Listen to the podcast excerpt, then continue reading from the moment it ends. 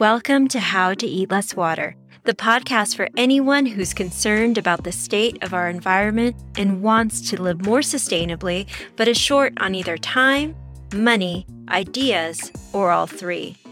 I'm your host, Florencia Ramirez, author of the award winning book Eat Less Water and a kitchen activist. Every Monday and Wednesday, I share bite sized action steps anyone can implement in their kitchen.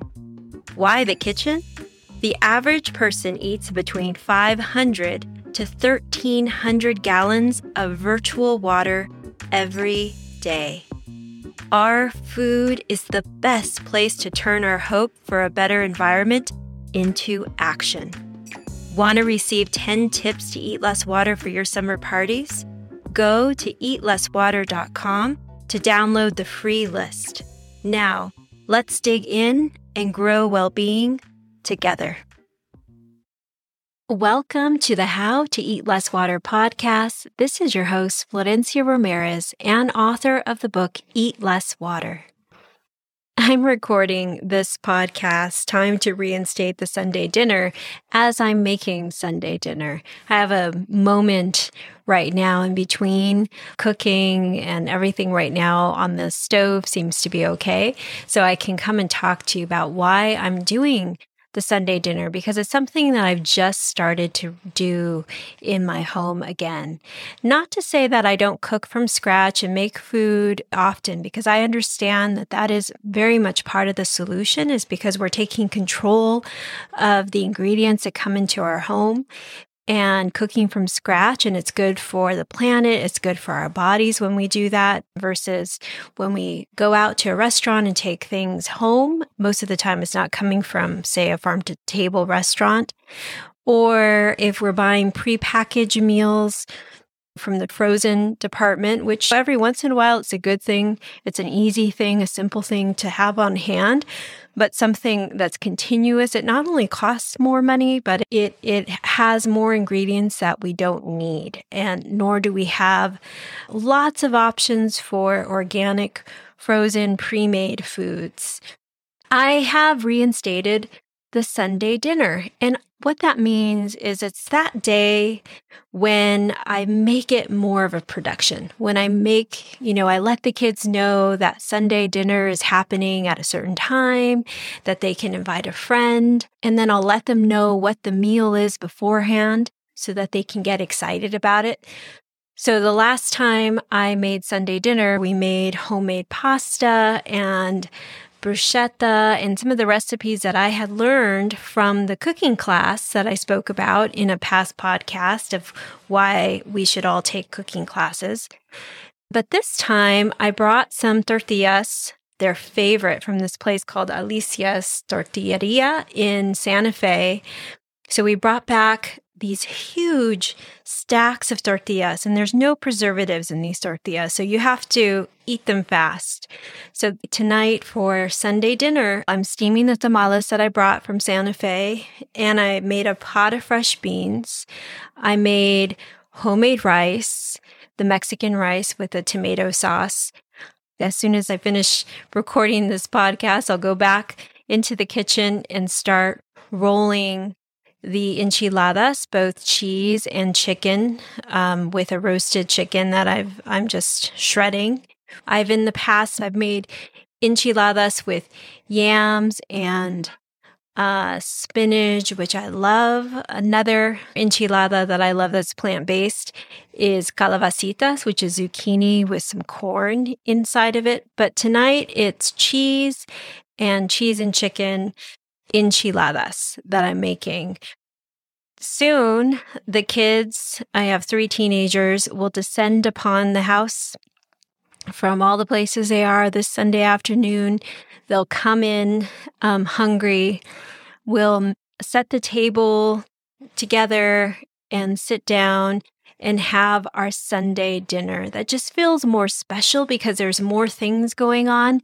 And the reason why I think it's really important to have one day of the week that's set aside to make kind of more elaborate dishes. So, like, these are the days that you make those recipes that you say, oh, I'll make it when I have more time. Things like empanadas for my kitchen, things that are more elaborate, because what's considered elaborate for one home cook is different for another home cook.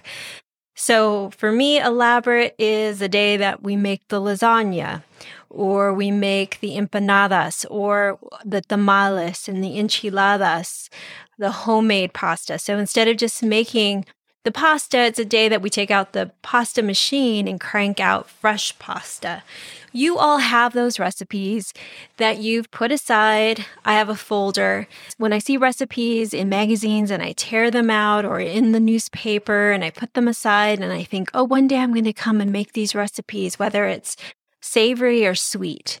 And this is the time to do it is those Sunday night meals where you can gather around food, cultivating well being, both in the planet and in your own kitchens. And that's where you get start getting the rewards. At least that's what I found on this path of eating less water is really about marrying those rivers of well being for the planet and well being for me and my family. And it's building relationship, not just with the farmers, because, for example, when I went to get the, the tortillas and talking to the person who makes us those tortillas, and that was a story that I bring into my kitchen and some of the ingredients that I got from the farmer's market. But the point is when we sit down to dinner, we're building deeper relationships. We're talking to each other. We've carved out this time.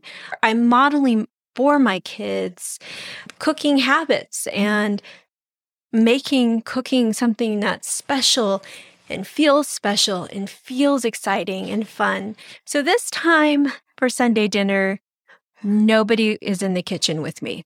I'm cooking alone, which is fun for for me too. I have the jazz music playing, I have wine poured in my glass, and I'm just doing my thing. But the last time I had Sunday dinner, I had the kids in there, we were cranking the pasta. So it can look like different things. And reflecting back of how my kind of Sunday dinner has changed through the years, it used to look like Friday night pizza.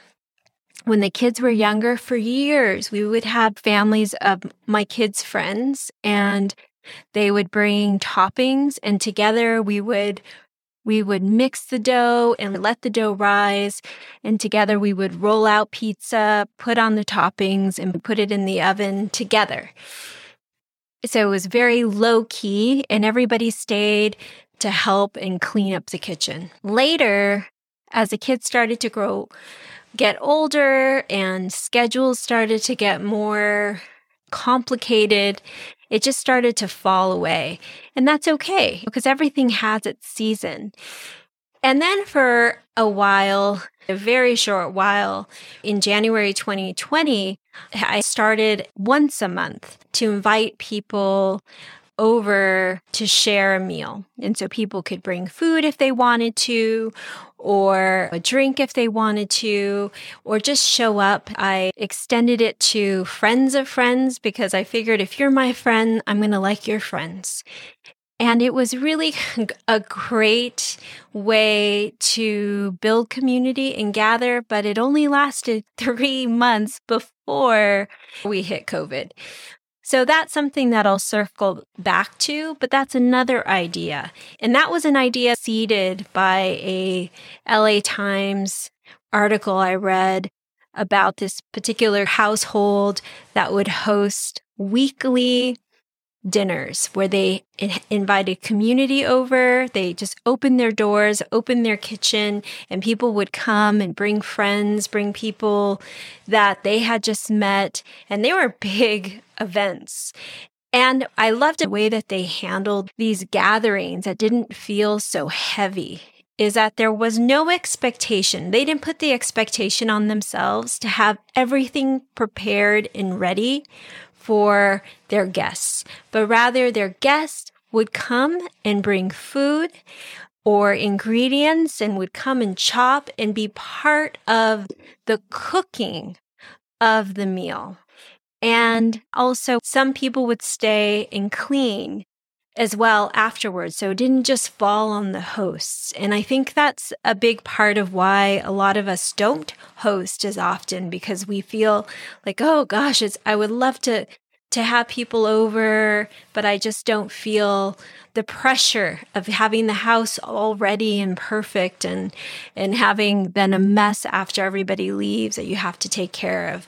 But if we're if we're presenting it in a way that it's about community and building community and that we we're inviting people into our kitchens and into our dining rooms so that we could then do it together it's not, it's not a show, but rather it's a time for people to come and cook together in community. So, regardless if it's small, it's just your teenagers and their friends, which is what it's been for our family, because that's just kind of the season that we're in, or it's, you know, several families for Friday night pizza that you're making in your kitchen. And that's such a great way to get little kids engaged in cooking. Or it's a larger kind of friend community of maybe once a month. But what I challenge you to do is to choose what works and be committed to it and really start to build community, whether it's your friends or your extended family or your the family that still lives in your house. Like I have, you know, I have the three kids who are still at home, and I'm just taking that in because I know eventually that's going to end. So, wherever you are, you know, you can create community around food. And I have in the show notes, you can download my guide for how I host parties. It's a guide for summer, but it's exactly the same, really, for holidays, for any party. So I'm going to update it for the holidays, but it'll be very similar to that.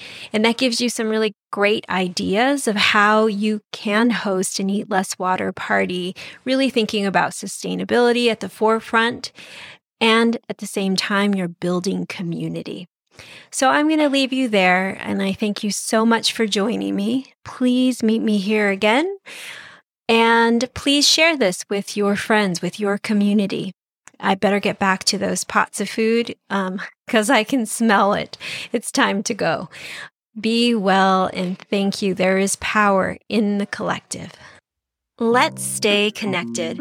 Sign up for my newsletter and receive more tips in your inbox weekly and 15% off your first purchase at the Eat Less Water shop. You can also find me on your favorite social media space at Eat Less Water.